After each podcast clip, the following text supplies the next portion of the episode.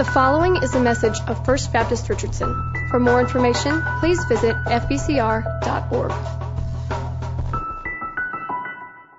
So let me begin uh, by describing best I can a uh, a scene and experience that Kathleen and I had a number of years ago, and it happens now all the time, every time when we go out to eat at a restaurant.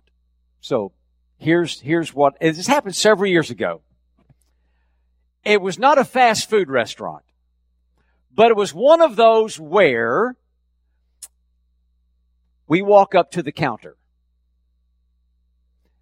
And then after we place our order, we pay. I use a credit card.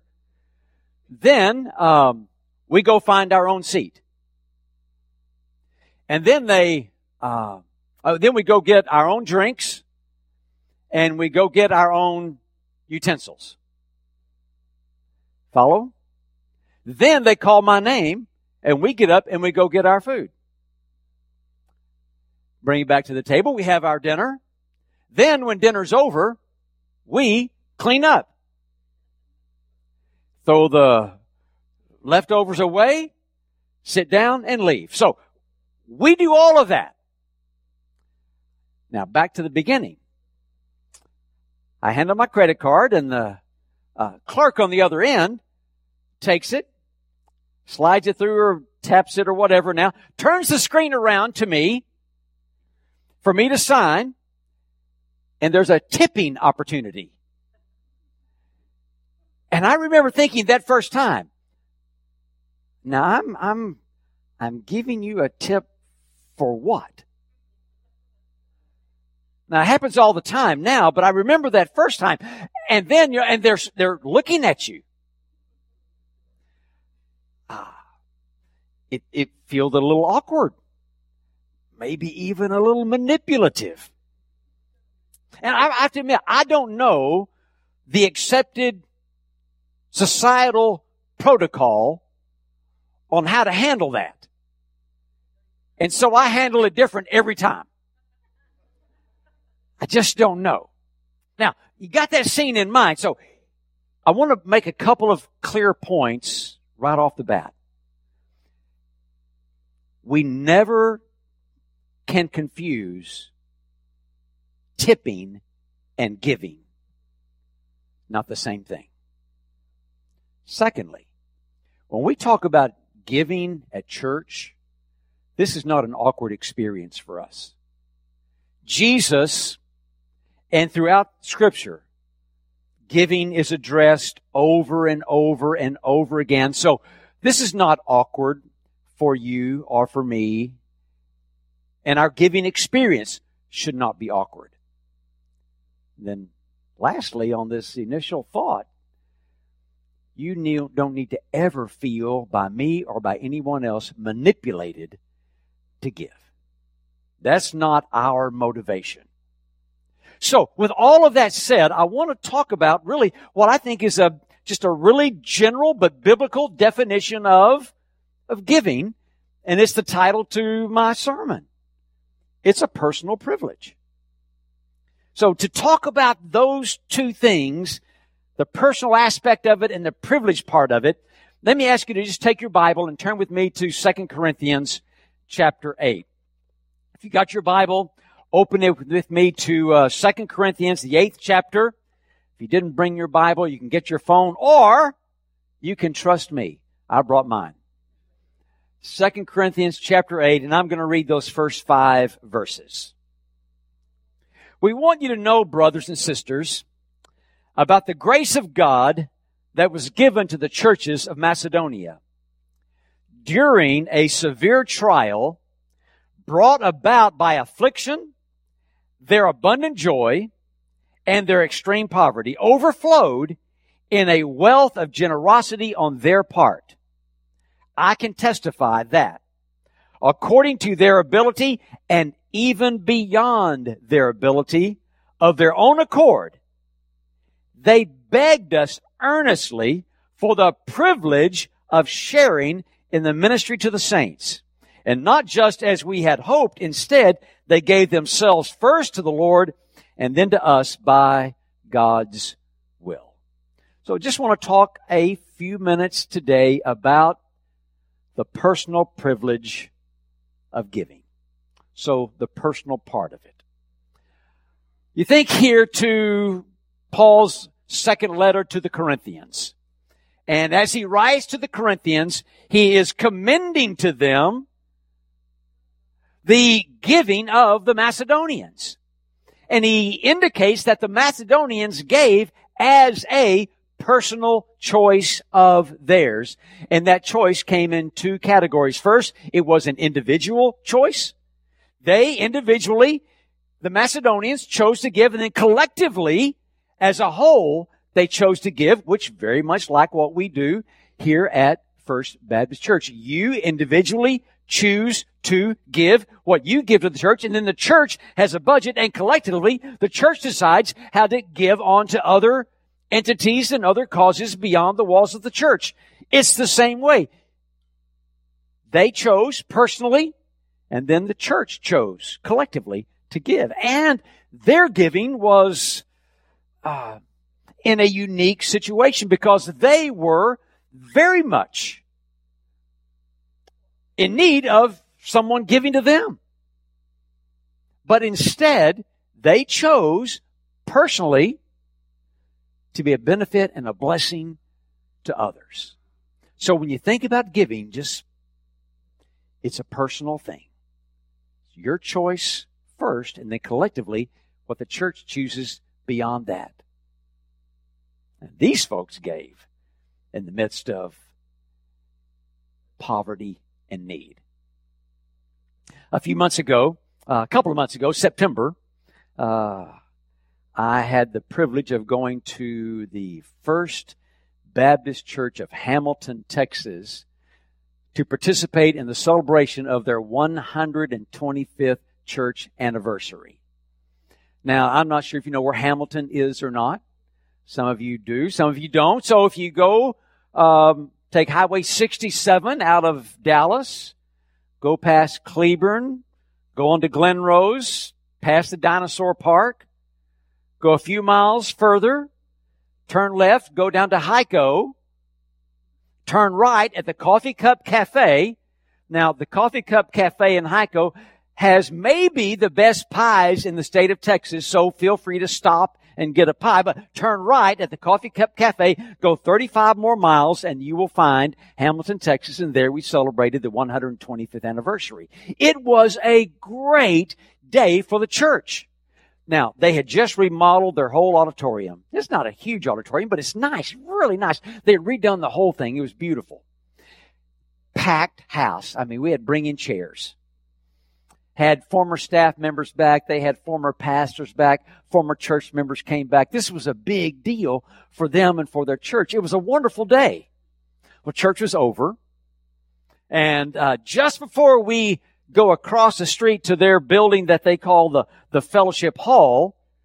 And, and just before we participated in what may be the largest potluck dinner I have yet to see as a, as a minister of the gospel, we all gathered up out in the front lawn of the church. All of us. In the front lawn of the church. And someone had, uh, there was a, a camera attached to a drone hovering over us and we took a picture of everybody. Now, I haven't seen that picture yet. But next time I'm over in Hamilton, the pastor's a good friend of mine, and I fill in for him every now and then. So the next time I'm over there, I'm going to ask to see that picture. I, I expect it'll be on display somewhere anyway. Now, question. Who do you think I'm going to look for first? I'm going to find me. I'm going to look for me. Now I kind of have a general idea, remembering where I stood, but I'm going to look for me. Today, when we talk about giving, we're not asking you to look at anybody else or anything else. This is the day we each look at ourselves. Giving today, as we talk about it, is personal. So, with that in mind, um, there's some things that we have to talk about, and that is our, our personal management of resources. Now, everybody here is different. Everybody here is in a different level, different place on the socio-economic ladder. I get that. Some here, some here, some here. That's all fine. It's, you are where you are. But the personal management of our resources is something we've got to consider. Did you know here in the United States of America, it's well over 60% of our population lives paycheck to paycheck. Probably some of us here, just like that. And if that, uh, if that is anyone here, then that just in and of itself kind of screams out, hey, take a few moments and, and look at your, at your resources and, and where you are and what you have and, and biblically seek to manage well how that all is. Just makes sense. Here in the United States of America, a sizable majority of our population has extreme credit card debt. That may be some here. If that is the case, then it's time for those in that place to, to sit back, step back and, and, and look at a biblical management of resources. This is a personal thing. It's not time to look at anybody else. It's, it's, it's right here. So what you have is yours and it's none of my business. And if I could say so in a real kind, sweet, gentle sort of way, what I have is none of your business. It's personal. But it is important for us to be faithful and responsible managers and stewards of whatever it is God's given us. So wherever you are, this is a good time, particularly as we approach the holidays, to take inventory of where you are, what you have, and begin managing that right and well. And can I, I just want to talk about another thing right there. It's just something I, I believe in. It's important for us to manage our resources both in life and at death. So can I speak to that latter part? I think I've already spoken to the first part about managing your resources in life. Some of you are younger than me. Most of you are younger than me. So, you know, death's not something on your doorstep, but it's coming for all of us. What I want to say is this. No one here needs to leave whatever you have when you die the decisions about what happens to that does not need to be left up to the state of Texas. That needs to be your decision. As you have prayerfully considered what God would have you to do with whatever you have. I have always believed, and we, Kathleen and I, will practice tithing in life and tithing at death. When we die, whatever we have left, a tithe of that will go to a Christian cause we believe in because we want to make sure our testimony, our ministry, our voice for the gospel goes on long after we do. So I'm simply saying if you do not have a determined decision about what happens with your resources after you're no longer here, find a way to do that. There are places online you can get a free will. The Baptist General Convention of Texas, we have a department called the Texas Baptist Missions Foundation. I would consider, I would encourage First Baptist Richardson to have someone from them come out here and they will offer free wills to anybody in the church. Just, but when you do that, whether you have assistance or not, prayerfully consider leaving a biblical portion of whatever it is God's left you with to a cause so that your ministry, your voice for the gospel goes on until Jesus comes. Now that's the personal part of it. Let's shift gears and talk a little bit about the privilege part of it because the, the, the Macedonians, they asked for the privilege of participating in helping those others in need.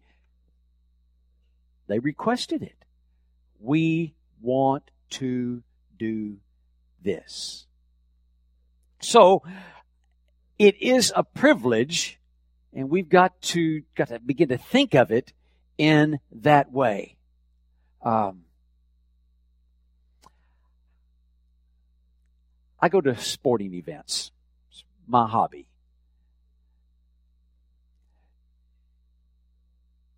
I'm kind of a, okay, it's a habit. So, um, but I, I remember one time Kathleen and I were at an event. And we were sitting up high with the common people like we always do. And then they called our two seat numbers. You know where I'm going with this. They called our two seat numbers and somebody came to get us. So we, we got up and they, they took us over to a suite. And just the two of us in this suite and, and, and it had these, uh, these big recliners and a refrigerator and a waiter to, to bring us food. We, we had to help ourselves to our drinks, but we had a recliner, we had a refrigerator, we had a waiter. I thought, this is the way it should be done every time. This, this is how I, this is how I, I should go to games every time. Now, it's never happened again. That was a privilege. So privilege sometimes is something you receive. Something you get. But privilege is also something you give. And in order to think of it like that, there has to be a real change of mind in the part of a lot of folks and a real change of heart in the part of a lot of folks. Begin to shift gears to begin to see giving as a privilege is a, it requires a change of mind and a change of heart. Just like what happened here with these Macedonians. Their mind and their heart change in the midst of their poverty, in the midst of their needy situation, their mind and their heart shifted gears and they had, they saw helping others as a privilege. So I'm going to, um, let me phrase it like this. In order for it to be seen as a privilege, we shift gears and begin thinking about not how little can I give, but how much am I able to give. It's just a simple little difference there, but you begin to think. It's no longer how little can I get away with giving, but it is how much am I able to give?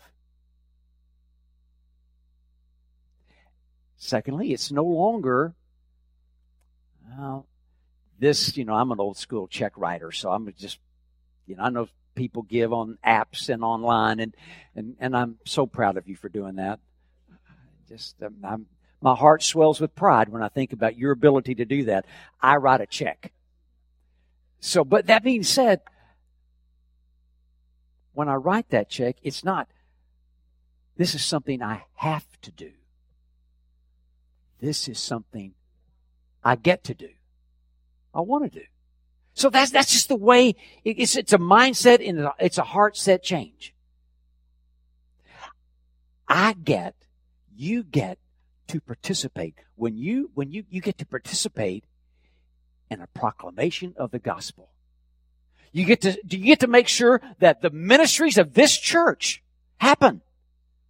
Every time you give, you are ensuring that the ministries in and through. You saw the list of all the things just this morning, but the, the list of all the things that are going to happen. And in the midst of all of those, the gospel is being shared in the midst of it. You get to, we get to participate in the, in the proclamation of the gospel in and through the ministry of this church. And then it goes far beyond the walls of this church. It goes all over the state of Texas. You are, you are, are pushing the gospel out when you write your check or however you get, you're pushing the gospel out all over the state of Texas. You're making sure that the gospel is proclaimed all over the United States. You're making sure that the gospel, that the good news of the Lord Jesus Christ is touching every part of the world. Now, you watch the news. I watch the news. It's depressing to watch the news.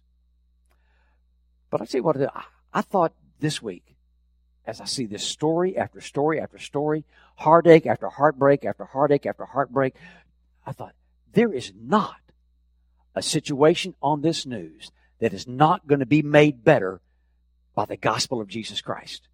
Every single scene that I see would be changed for the better if they had the good news of the Lord Jesus Christ in their midst. Not a, there's not a scene that wouldn't be made different and wouldn't be made better. And when you and I, when we give, we are able to participate in the pushing back of the darkness and the proclamation of the gospel all over the world. It's not, I have to do this. It is, I get to do this. And it's for all of us. It is a personal privilege. So, First Baptist Church Richardson. I know you're going through a, a series here in uh, in your Bible study classes, and I think there's even a class on Wednesday nights, and it's it's we're just trying to get our heart and our mind around the stewardship and the management of whatever it is God's blessed us with, and that's different for every person. But as you go through these next few weeks, talking about that and thinking about that and praying about that, I just wanted to take a few moments today and remind you it's a personal thing. It's nobody's business but yours. Now, let me rephrase that. It's between you and God. He does have a say in that. But it's personal. But it's a privilege. And when we make that shift from how little to how much, when we make that shift from have to to get to, and the whole world changes when it comes to our spirit of generosity. And just imagine going out this week starting this afternoon, starting tomorrow. And you and I are going out this week and we are impacting Richardson. We're impacting Dallas County. We are going behind. We are impacting it all with a spirit of generosity. And just a part of that generosity is our treasure. We've got talent we're giving. We've got time we're giving. We're being generous to it all. And because we're doing that, we are making a difference. And that's a personal privilege. Let's pray together. Heavenly Father, we thank you for the day. Grateful for the opportunity to be here and uh, we thank you for your word and uh, the testimonies and the examples that are found here when it comes to the use of our resources, the use of the monies that you've given us, and the, the right way, the biblical way, the, the God honoring way to use that. So, Father, we pray that you'd forgive us of the ways that we've fallen short of that. And help each one of us now just to, to, to put ourselves in that place and in a position to think through and pray through and to read through your word and to become faithful and responsible managers and stewards of all that you've blessed us with. And use us to be a blessing to others. Father, we thank you for Jesus and the difference that he's made in our lives and the difference he continues to make in the lives of people and situations and circumstances all over this state, country, and world. And we pray that there would be a movement of your spirit for the sake of the gospel. We ask it in Jesus' name. Amen.